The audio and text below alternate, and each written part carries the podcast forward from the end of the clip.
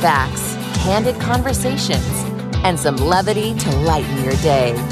This is The Cale Clark Show on Relevant Radio. Wonderful Wednesday to you. It's December the 13th, 2023. So glad that you're here talking to me and I'm talking to you, and you can have your voice be heard by calling this number right now 888 914 9149. 888 914 9149. It's our listener line for The Cale Clark Show, sponsored by the Catholic Order of Foresters Life Insurance. Got so much to talk about. You can also email the program, Cale, C A L E, at relevantradio.com, and follow me on the X app at Cale Clark, C A L E, Clark with an E. And somebody emailed me actually an incredible story, and maybe you've heard about this. It's kind of gone viral, it's sweeping the nation. Apparently, about 200 Muslim men in Gaza experienced seeing Jesus in a dream, and it has absolutely turned their lives upside down. It's an amazing story. And actually, one of the people who is mentioning this is somebody who I would trust on this. And this is uh, Michael Licona, Dr. Mike Licona. I, I've met him before. He teaches at Houston Christian University. He's a professor of New Testament studies. He's written a ton of stuff, especially on the resurrection of Jesus. In fact, I'm holding his book in my hand right now, The Resurrection of Jesus, a new historiographical approach. And it is not only a new approach, it is a very, uh, it's a tome, folks. Uh, this is well over 600 pages. And uh, of course, there's footnotes and endnotes to follow as well. This is a, a monster. And so this guy does his research. And the reason why I mention that is because he's not the kind of guy who would just take a report at face value without investigating it somewhat. So I, that's why I took him seriously when he posted this on his Facebook account. And this is what he said online, Mike Licona. God is working in the midst of war. And he got he mentions a report that's coming out of Palestine from underground Christian missionaries. And this is what Mike Licona says happened. Quote, over the past two days, we have, and this is, this is the, uh, the missionaries, the underground missionaries in Gaza who are saying this. Over the past two days, we have ministered to hundreds of fathers who have lost most, if not all, of their children in the war. As we moved these men to safety, we fed them, we washed their clothes, and began to read the Bible to them, sharing the way of peace through Jesus. And then a big miracle happened, according to these missionaries. They said, quote, last night Jesus appeared to more than 200 of them in their dreams, and they have come back to us to learn more from God's word, and they're asking how to follow Jesus, end of quote. So Mike Licona, uh, who, who's not a Catholic, he, he is a Christian, but he says that all Christians all around the world, Catholic, Protestant, Orthodox Christians, should be celebrating what's going on here. And, and he also gave his personal thoughts uh, on the conflict. He said, quote, I side with Israel in this war, not necessarily for theological reasons, but because Hamas and those backing it are pure evil. Yet, I know that not all Palestinians support Hamas. In fact, they will be punished severely if even suspected of not supporting Hamas. And, and of course, we know that to be the case.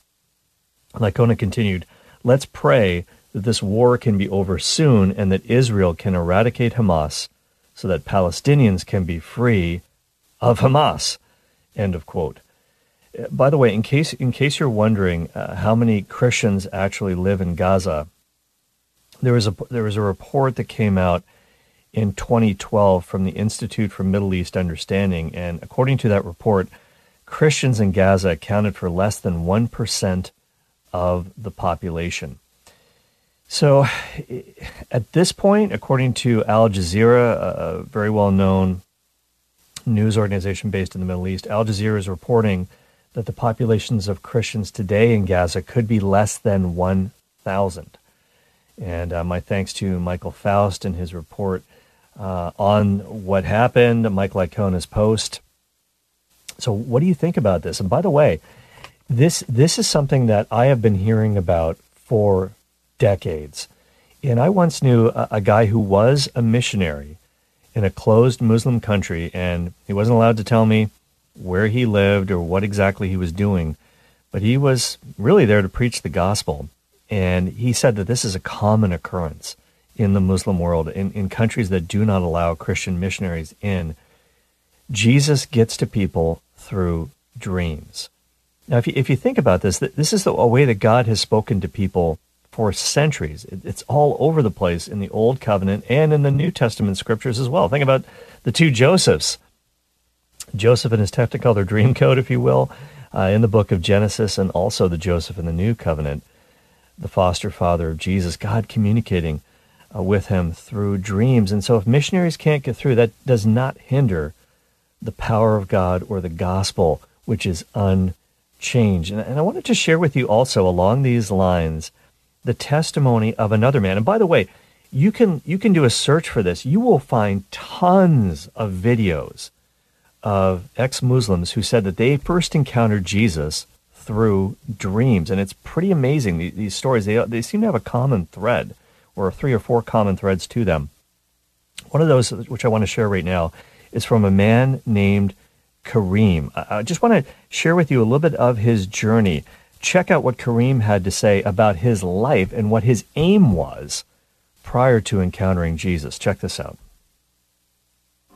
In the Quran, we grow up with two things. First, you should give your life to God. Second, you should defeat Jews and Christians. I memorized the Quran. I memorized the Sunnah books. I did all of the responsibilities a Muslim should be doing every day.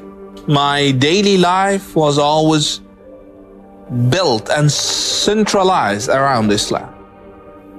I was dreaming of that day until I got this fantastic opportunity when the Americans attacked Iraq. 2002, 2003, this was a big fight. And I said to myself, this is the moment where I will give my life to God.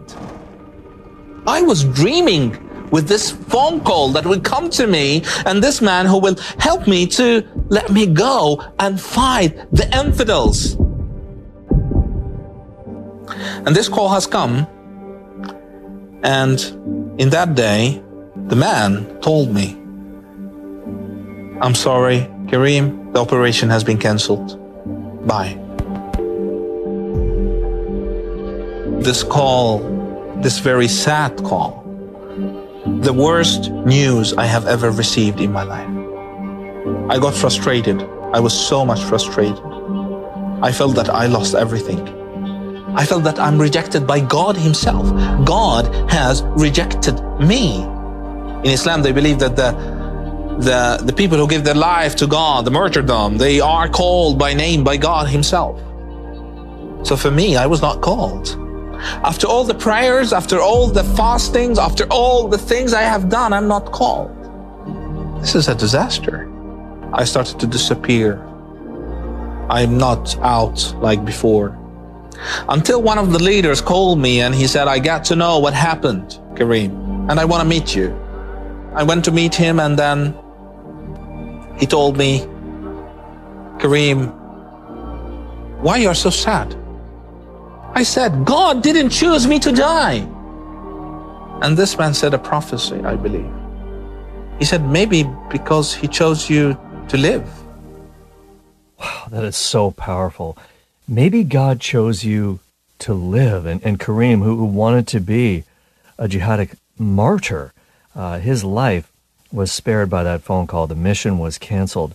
And, and, he started to evangelize. He started to get a new lease on life with his Muslim faith. And he even became a bit of a televangelist, as, as he explains. And he began listening to a lot of imams preach against Christianity, but something about it, something about what they said, just didn't seem to ring true to him. He said, "This, this, this really can't be what Christians actually believe." So he, he thought about investigating it for himself, but he, he eventually embraced something else. He embraced, well, I'll just let him speak for himself. Listen to what happened next. Check, check this out from Kareem's testimony.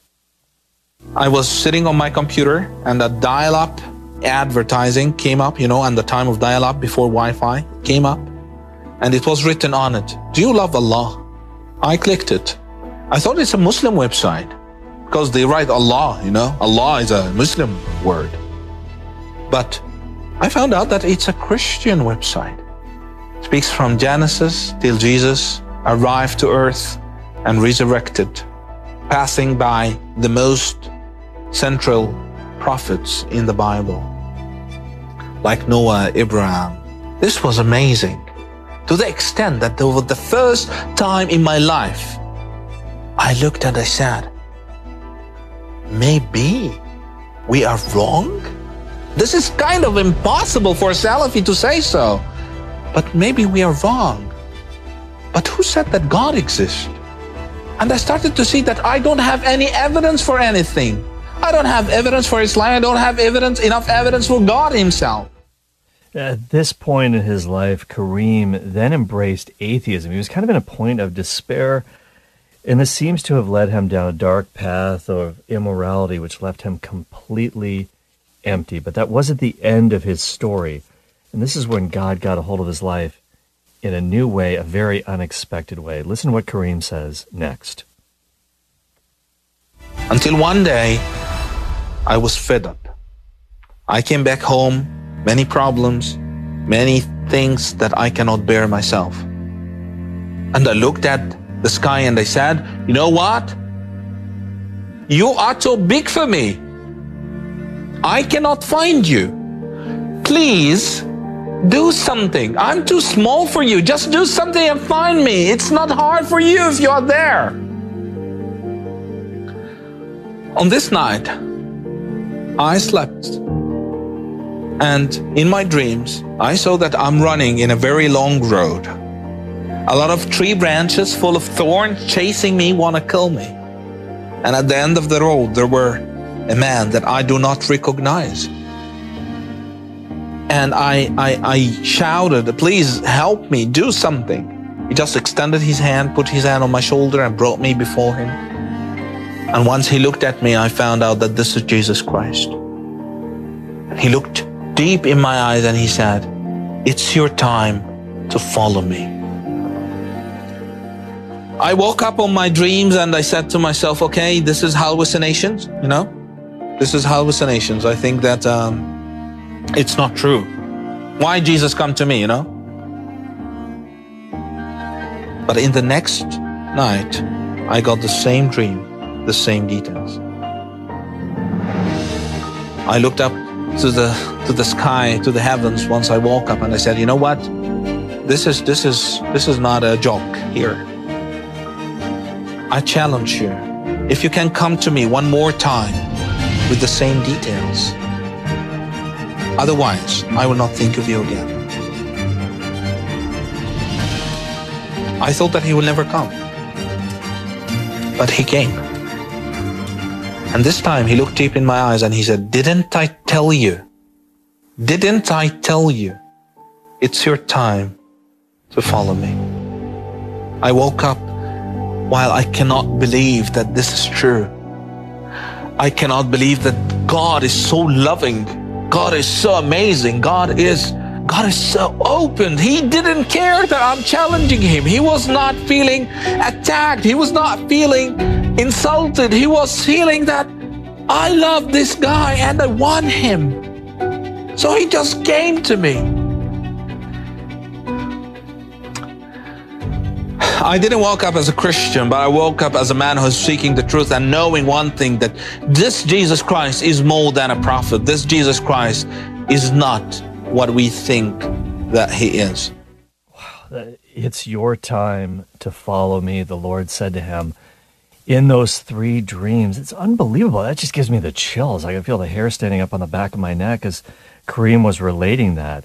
And I love the fact how he said that God is not put off by our questions, by our by our challenges to him. He, he's big enough to handle it, that's for sure. But that is just unbelievable. It's one thing to have a dream one night, but have the exact same dream two nights in a row, and then a third time say, "Hey, if it happens a third time, I'll really buy into it." And Jesus said to him, "Didn't I tell you?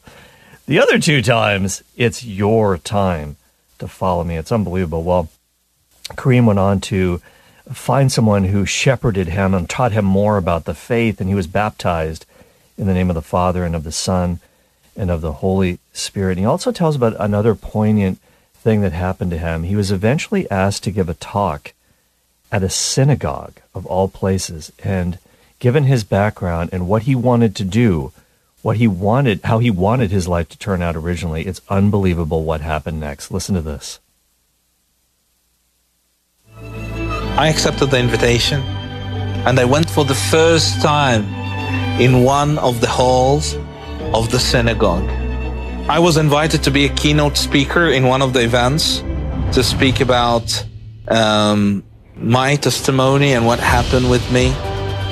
So I said to them, for the first time, I can tell you, God healed me, and I can say that I love you. I love you. God is love, and He poured His love in our hearts. He poured His love in our hearts, and this is what we learned. Wow, that's an unbelievable testimony from Kareem, who went from jihadist to Jesus follower. My thanks to One for Israel uh, for the use of that clip. Unbelievable. It's your time to follow me, Jesus said three times in a dream uh, to Kareem. And maybe he's saying that to you right now as you're listening to the Cale Clark Show on Relevant Radio. Maybe even just through that little segment. The Lord is speaking to you. It's your time to follow me. I, I wonder if you've ever heard about anything, a conversion like this happened. Do you know somebody who, who this has happened to uh, somewhere in the Muslim world? Because this is a, a story that is not rare. It is not rare. It's powerful, but this happens all the time. And I've just heard this too many times. I've read too many accounts of this to doubt it. It's one of the ways that God is on the move. You're listening to the Cale Clark Show on Relevant Radio. Call in. I'd love to hear your take on this. 888 914 9149. 888 914 9149. And we will be right back.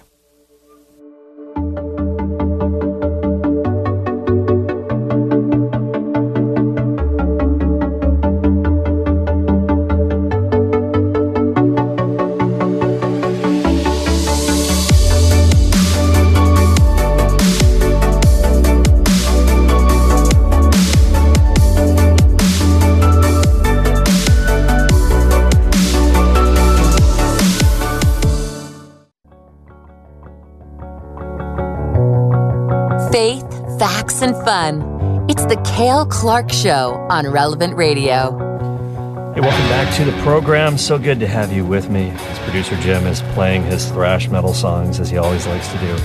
And you can call in right now, 888 914 9149. If you want to comment on what we were talking about before the break, 200 men from Gaza have apparently experienced Jesus all in the same night in a dream and this is how Jesus reaches people very often in the Muslim world, in closed countries where missionaries cannot get in to share the gospel. There's so many accounts, hundreds, if not thousands of accounts that are proliferating. And you can find YouTube videos, you can find testimonies from people. And we heard from Kareem, who was a former jihadist, uh, who is now a follower of Jesus. God spoke to him. Jesus appeared to him in a, in a dream three nights in a row. And really uh, got a hold of his life. It's unbelievable. Just changed him.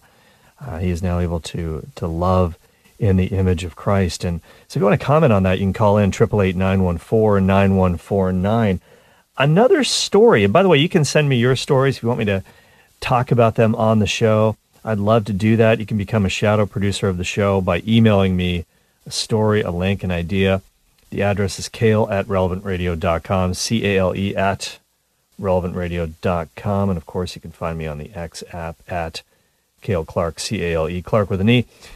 And call in right now, 888 914 9149.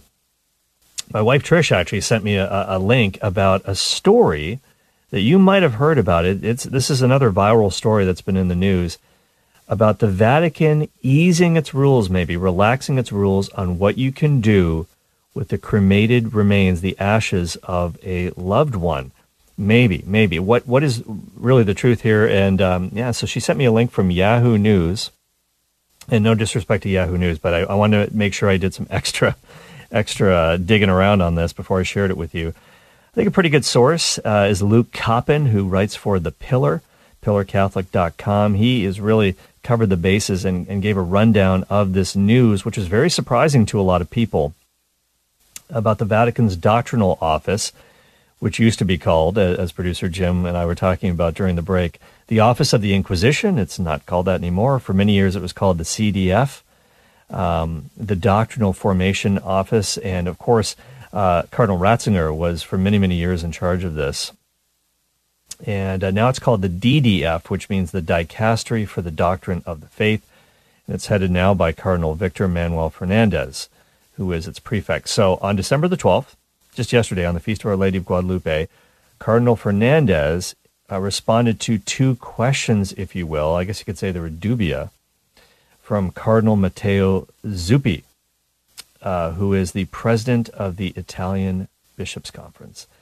And so he was asking him about this whole question of cremation. What can you do with the ashes? And so everybody is, is really trying to, to parse and splice Fernandez's replies and trying to figure out what exactly is going on here.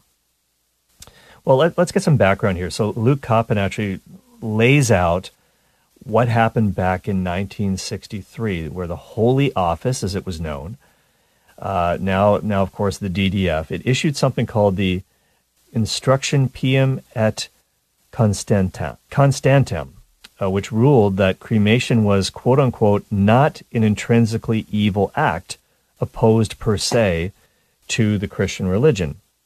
And there, there's always a big controversy about that that uh, for, for many, many years it was thought that no, Catholics should not be allowed to cremate uh, their, their loved ones after, after their death, and burial, full body burial, is the only way to go. It's most consistent with the doctrine of the resurrection of the body. And there are many people who still feel that way passionately, even though the, the church does allow for cremation now. Uh, theologian Scott Hahn, uh, very famously in a recent book, argued against the, the practice of cremation, even though the church allows it. He, he says, you know, it's it's legal, but I, I don't necessarily agree with the practice. Basically, for for the same reason. But in 1963, that kind of marked the end to the church's total opposition to uh, cremation. However, uh, at the time, this instruction from uh, the office did reaffirm the practice of reverently burying the intact bodies of the faithful departed as sort of the the ideal situation again linked to the doctrine of the resurrection. In the 1983 Code of Canon Law, of course, 20 years after this, uh, the Code of Canon Law said this quote, The Church earnestly recommends the pious custom of burying the dead be observed. It does not, however, forbid cremation unless it has been chosen for reasons which are contrary to Christian teaching. And that's from Canon 1176, section 3, if you wanted to look it up. And so cremation, with, with that possibility now being a live possibility, no pun intended, live possibility, okay, never mind. Uh, people started to, to practice this a lot more frequently in the church. And so the church uh, has, from time to time, uh, allowed certain adaptations to the rules. In 1997, there was an indult that was granted by the Vatican's liturgy dicastery, allowing bishops in the United States to permit cremated remains to be present at a funeral mass. So I'm assuming that up until that time, uh, you would have to have uh, maybe a casket with with the, with the actual body of the deceased there, but now you could actually do the uh, the cremation prior to the funeral mass. So that was that was a that was a new thing. And in 2016, uh, the Congregation for the Doctrine of the Faith, uh, the CDF, and now it's called I, all this alphabet soup. I know it's now called the DDF. It issued an instruction called, uh, well, I'm not even going to try to say this in Latin. My Latin's terrible, but but it basically was more regulations on on the use of uh, cremated ashes, what can be done with them, and what can't be done with them. And so here, here's a quote from this document in order that every appearance of pantheism, naturalism, or nihilism be avoided. Uh, uh, let me just stop there for one second. Just pantheism is this idea that everything is God, and there's there's a lot of uh, religious systems out there that that believe in this. That you know the the stone is God, the tree is God, you're God, I'm God. No, pantheos, that everything is God. No, that's not the case naturalism. Of course, some people believe in naturalism. This this world is all there is. Um, nihilism. This there's nothing after this life. I mean, this is just a terrible situation. Death is the end. you can't buy into this and, and be a Catholic because we do believe, we do know about the reality of eternal life, the resurrection of the dead, heaven, hell, the four last last things. Really, as I said on, on, a recent episode of The Faith Explained, the five last things. There's a fifth last thing, which is the new creation, the new heaven, and the new earth. But the church said in this document uh, through the CDF, it is not permitted to scatter the ashes of the faithful departed in the air, on land, at sea. Let's say, you know, your Uncle Joe is in the Navy. You can't scatter the ashes at sea.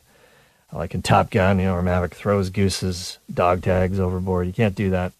Uh, not on the golf course, um, although Grandpa did love to play golf, of course. He was a member at the course for several years. Can't do it. Nor were you allowed to preserve the ashes in mementos, such as pieces of jewelry or, or other objects. You couldn't have a sort of a, a glass container of, of goose's ashes uh, on the dog tags and kind of keep them. So that that was a, another sort of update in 2016 from the doctrinal office of the church. So on October the 30th of this year, that, that's when Cardinal Zuppi from the Italian bishops wrote to Cardinal Hernandez asking about, hey, I've got two questions about what to do with the ashes after cremation. And I wonder whether this has ever been an issue for you guys, by the way, in terms of dealing with the remains of your loved ones, or do you wish the church had a different rule or triple eight? I don't know how, how much people are actually thinking about this, but it seems to be spreading a lot online. I'd love to get your thoughts. Triple eight nine one four nine one four nine. So Cardinal Zuppi uh, wrote to the DDF and he said uh, in his home archdiocese of Bologna, Bologna, um, and this is not a bunch of baloney, by the way. That's a terrible pun. But he, he, he said there's a lot of people in my archdiocese who want to do exactly what the church says not to do, which is scatter the ashes in some place that was special to the deceased, whether it's a golf course or whatever, the soccer pitch, a natural setting.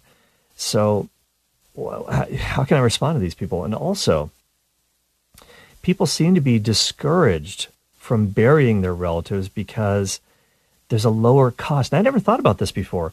Uh, one of the reasons why people choose cremation is that it's cheaper than than buying a casket in many cases and doing a traditional burial. But also, the church said you you have to have a dignified, sacred resting place for the cremated ashes of your loved ones as well. Just because you're doing cremation doesn't mean that you can just do whatever. But some people were kind of taking matters into their own hands, taking the, the remains of their loved ones into their own hands, and saying, "I can't even afford." to bury these these ashes in a sacred place, so I'm going to scatter them to the four winds. So, what advice should the church give? All right, so here are the, here are the actual two questions that, that he asked. He said, taking into account the canonical prohibition against scattering the ashes of the deceased, is it possible to prepare a defined and permanent sacred place for the commingled accumulation and preservation of the ashes of the baptized, indicating the basic details of each person so as to not lose the memory of their names, similar to what occurs in ossuaries, where the mineralized remains of the deceased are cumulatively deposited and preserved. Okay, so that was question number one. Now, if you've never heard of an ossuary before, it's literally a bone box. And these are very, very common in Israel. I've seen this in the Holy Land. There are many first century ossuaries or bone boxes. And the practice of the Jews around the time of Jesus was simply to gather the remains of the loved one. You bury your loved one, and a year after, on the death anniversary, you gather the bones of this person. Of course, the flesh is decomposed. You go back into the tomb, gather the bones, you put them in what's called a bone box or an ossuary, usually a limestone box and then you put them in the family tomb or crypt. And everybody's kind of got their own niche or shelf in the crypt. Uncles, aunts, whoever, family members, everybody's got their own spot. Now, why was this done? It's for a theological reason because they, they, they believed in the resurrection of the dead, that God is going to put our bodies back together, as it were. The church has some guidance on exactly how this is going to happen, of course. Um, does God need your help to do this? Not really. But having said that, there's, there's a piety behind this as well. And this sheds light on a lot of things in the Gospels, too, by the way. When, when Jesus uh, is met by a would be follower in the Gospel of Luke, and, and Jesus says, Follow me. And the guy says, First, let me go bury my father. Jesus says, Follow me and let the dead bury their own dead. And everyone thinks he's being super cruel It's like, oh, this father, this guy's father is dying. Can he not be at his bedside? Can he not comfort him in his last moments? The guy's father is already dead. What's in all likelihood going on here is that the man's father has died, has been properly buried, but it's coming up on the one year anniversary of the death. And this is when the relatives will go into the tombs, collect the bones, and put them in the ossuary or the bone box. And Jesus says that that's that's of relative importance here because what I'm doing, what's happening in the world right now through my life and ministry, is of the utmost importance. You have to follow me. It's a little bit like uh, what Kareem heard about in that video we uh, we played earlier. It's your time to follow me. And so, did did the guy actually do it or not? We don't know. It doesn't say. It just says, "Follow me." Let the dead bury their own dead. Now, of course, if the guy's father had been still living, was on his deathbed, I'm sure Jesus would have said yes go comfort him, pray for him. Jesus wasn't being cruel, but the man's already dead and gone. That, that's that's what's going on here. So that was one of the questions that um, that Archbishop Zuppi asked the Vatican. The second question was, can a family be allowed to keep a portion of their family member's ashes in a place that is significant for the history of the deceased? So that that's a tricky question because what what would be a significant place? Uh, somebody's house, um, their living room. Uh, what would, that, that that seems to be leave the door open to a lot of different things. But at any rate, Cardinal Fernandez got back to uh, this bishop, and Pope Francis approved the note. By the way, on December the 9th. And he, he actually sort of answered the questions, but before that, he wrote a 400 word little essay on bodily resurrection, reaffirming the church's teaching on this. And he basically said yes to both questions. It is possible to do this. Um, he said that, quote, a defined and permanent sacred place can be set aside for the commingled accumulation, that means the ashes of, of the deceased, and the preservation of the ashes of deceased baptized persons, indicating the identity of each person so as not to lose the memory of their names. So he said it's possible. Okay, my question is what is a defined and permanent sacred place? I don't know if that was ever really spelled out. The second question, uh, Cardinal Fernandez said that the church, the, the ecclesiastical authority, in compliance with current civil norms, may evaluate and requ- request by a family to preserve a minimal part of the ashes of their relative in a place of significance for the history of the deceased person, provided that every type of pantheistic, naturalistic, or nihilistic misunderstanding is ruled out. They're not doing it for that reason. So I, I don't know how you would verify this. I guess you have to sort of quiz them on this.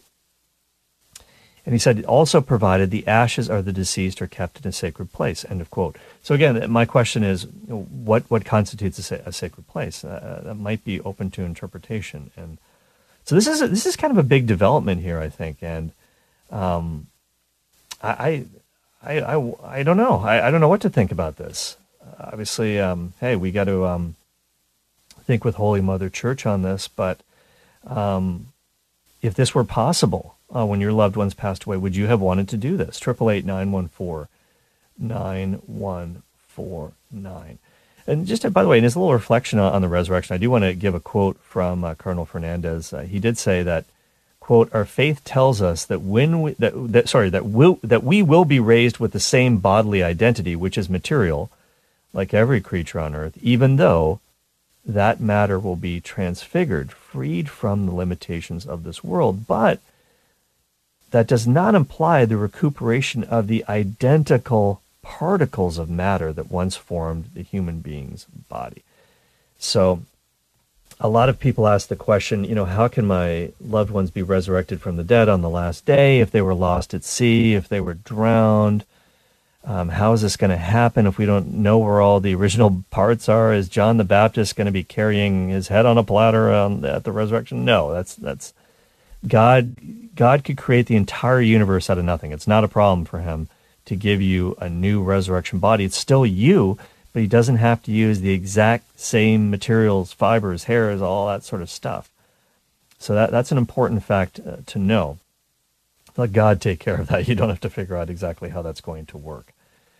But um, having said that, um, it's, it's important to, as he says, treat the remains of every unique human life with an attitude of sacred respect and conserve them in a sacred place suitable for prayer.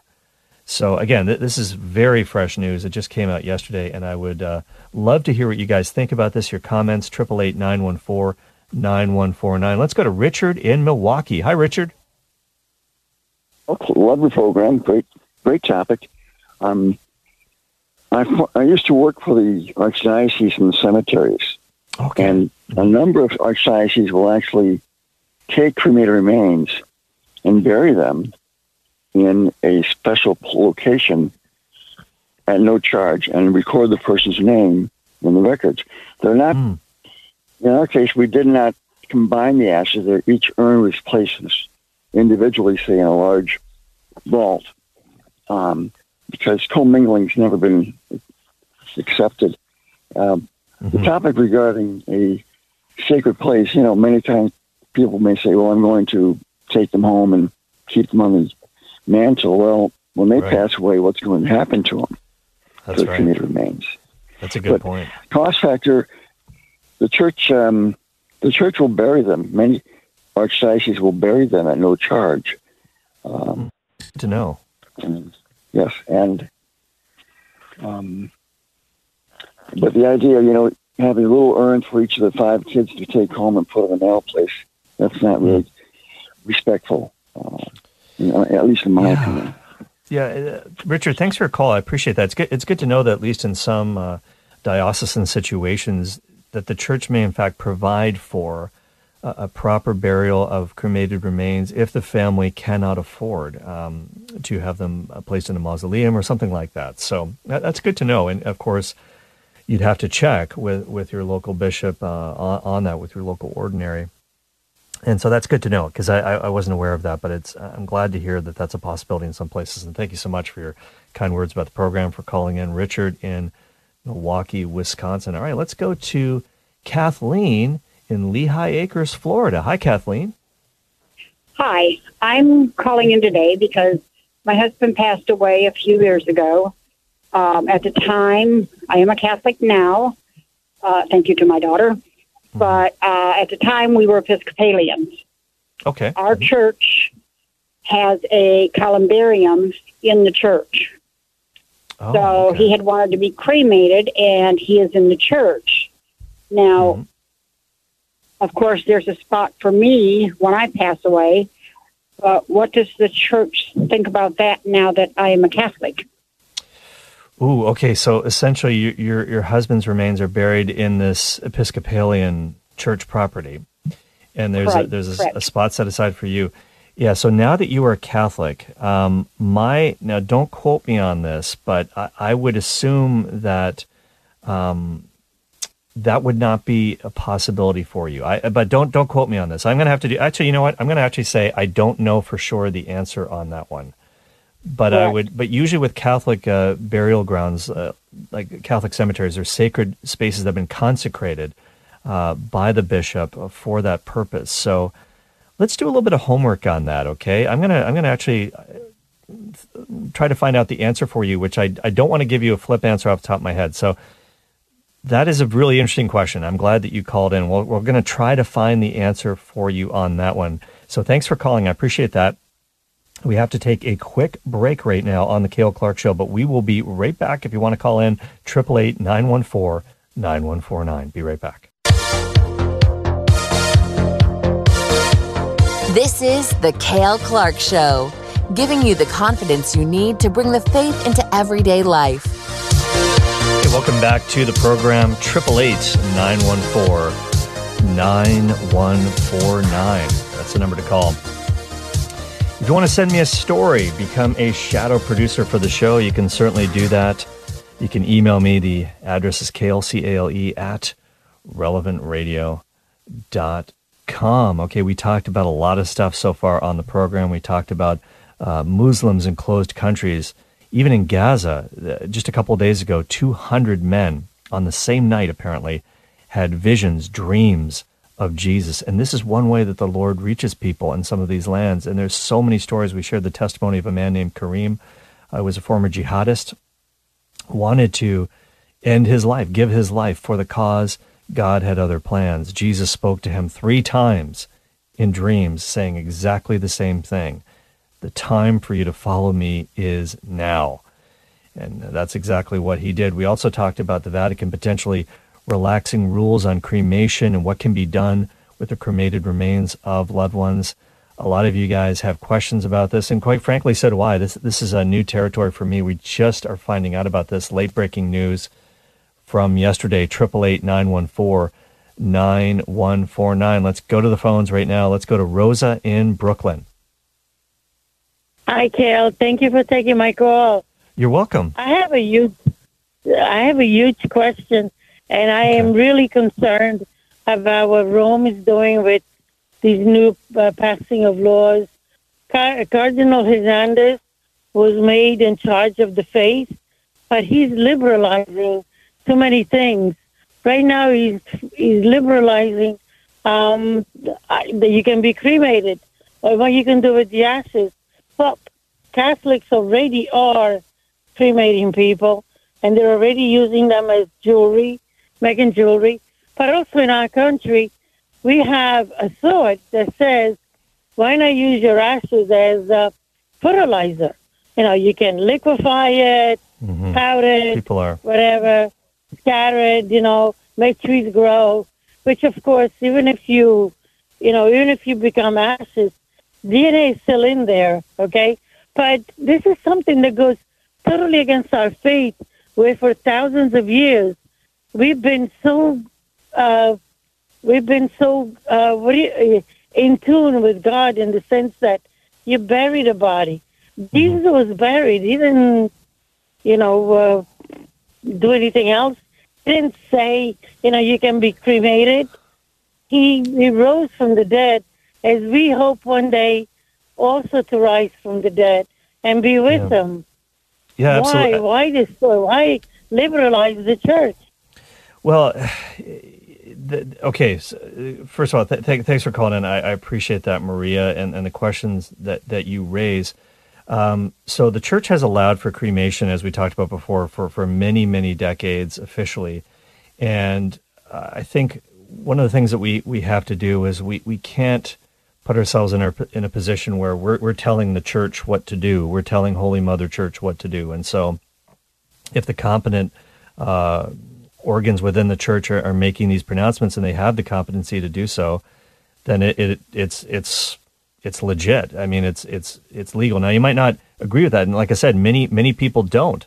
Many people don't. In a recent book, uh, Scott Hahn argued that he thinks that traditional burial is the way to go for many many reasons, theological and perhaps otherwise. Certainly, the, the the case that you mentioned that that is becoming more popular in the culture, in the secular culture, this idea of eco burials, that is an absolute no no for Catholics. We are not allowed to do this, and and so the reasons why, if someone is wanting cremation, the reasons why cannot be non-Catholic reasons. They can't be. They have to be in, in coherence with the Catholic faith. That's one of the things that uh, the DDF did did mention, and the Church has always mentioned since it started to officially uh, allow for this practice. So uh, the Church allows for it, and that's that's. We may not agree with that personally, but um, we can't say that it's illicit because it is allowed. So uh, now in your personal life you might not want to do that and i might not want to do that i might want to go for a traditional burial but the church does does allow for that so that's that, that's just a fact so but this in terms of what to do with the ashes I, my my concern would be how do you how do you police the the, the reality that hey these people could take a portion of the ashes of their loved ones and they, yeah they, they're told to put them in a sacred space in a sacred place where where they can be reverently prayed for uh, these people, their eternal souls. But but how do you police that? How do you know? And does that open Pandora's box? And I think that's what a lot of people are concerned about, quite frankly. Um, we'll have to see what happens a- as as more news uh, drips out of Rome on this. Let's go now to uh, let's see, let's go to uh, Patrick in, on line four in Granite Bay, California, in the Sacramento area. Hello, Patrick. Hey, how are you, sir? Good, good. First time I've ever listened to your show. Oh well, hey, glad to have you aboard. Uh, what are, what are your thoughts? Well, you know, I, this is a tough one, my friend. I'm I was raised, uh, you know, basically Protestant and Greek Orthodox, and Orthodoxy has always been a no, no, no, no, no. And I, you know, I have so many friends that are Catholic, and again, I, I, I feel for both sides because personally, it, it's it's a personal choice. I believe that God's going to put us together again. I I just have always felt that. Um, mm-hmm. And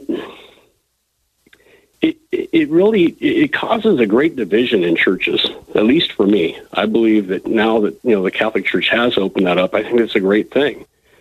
Because what do you do when you can't afford the ten thousand dollars for a plot, the ten thousand for a casket? I mean, it it's up there. It can um, be expensive. I've, yeah. yeah, and I personally I've gone through this uh, with both of my parents. My father was cremated, military funeral. Mm-hmm. My mother Orthodox, and she really fought back and forth, devoted Greek Orthodox. And I never put any religion in front of the other. I believe it's, the end of the day, I just have always felt it's really a personal decision. Sometimes it's financial. Um, so that's, again, that, that's my, my, my thought. It's very hard for me to, to well, it's it's difficult to sit and say, is it a sin? Well, we I, I believe God's always going to put us back together again. And when I went to Ireland, I had family in Ireland. You, you bury until it's, uh, so another another loved one passes away, and then you have to dig up the bones, and they usually the the skull goes into the church, and the bones go with the family. It's an island, you know. And in some circumstances, mm. you really you don't have much of a choice. Well, Patrick, first of all, thank, thanks for calling in. I, am glad to have you aboard. Thanks for listening and tuning into the show out in California in the Sacramento area. And, it's it's not a sin to to cremate their your loved ones after they pass away. It's not a sin. The, the church does allow for that. So uh, nobody can say this is sinful.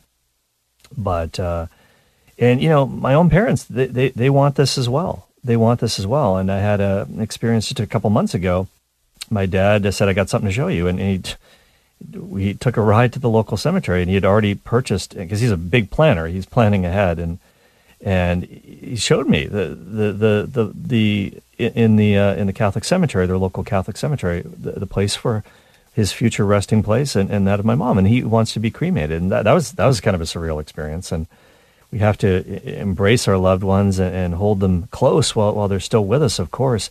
But so but I, I do totally respect and understand the theological reasons for wanting a traditional burial. There's no question about that. And, and, and, so, whatever one chooses, we always have to keep in mind the doctrine of the resurrection of the dead. God will give us physical resurrected bodies at the last day, at the end of time. That's part of our faith, and we can't deny that uh, the resurrection of Jesus from the dead is in fact the very linchpin of our faith. If that didn't happen, as St. Paul said, our preaching is useless and so is your faith. But it did happen, and we proclaim this truth, this reality every day on Relevant Radio. Well, thanks everybody for listening. I really, really appreciate you guys listening to the Cale Clark Show on Relevant Radio. Jim Shaper produced with an assist from Miranda Siniceros. Patrick Aylock took your phone calls. God bless you guys. See you soon. Take it away, Michaela. Thank you for listening to my daddy.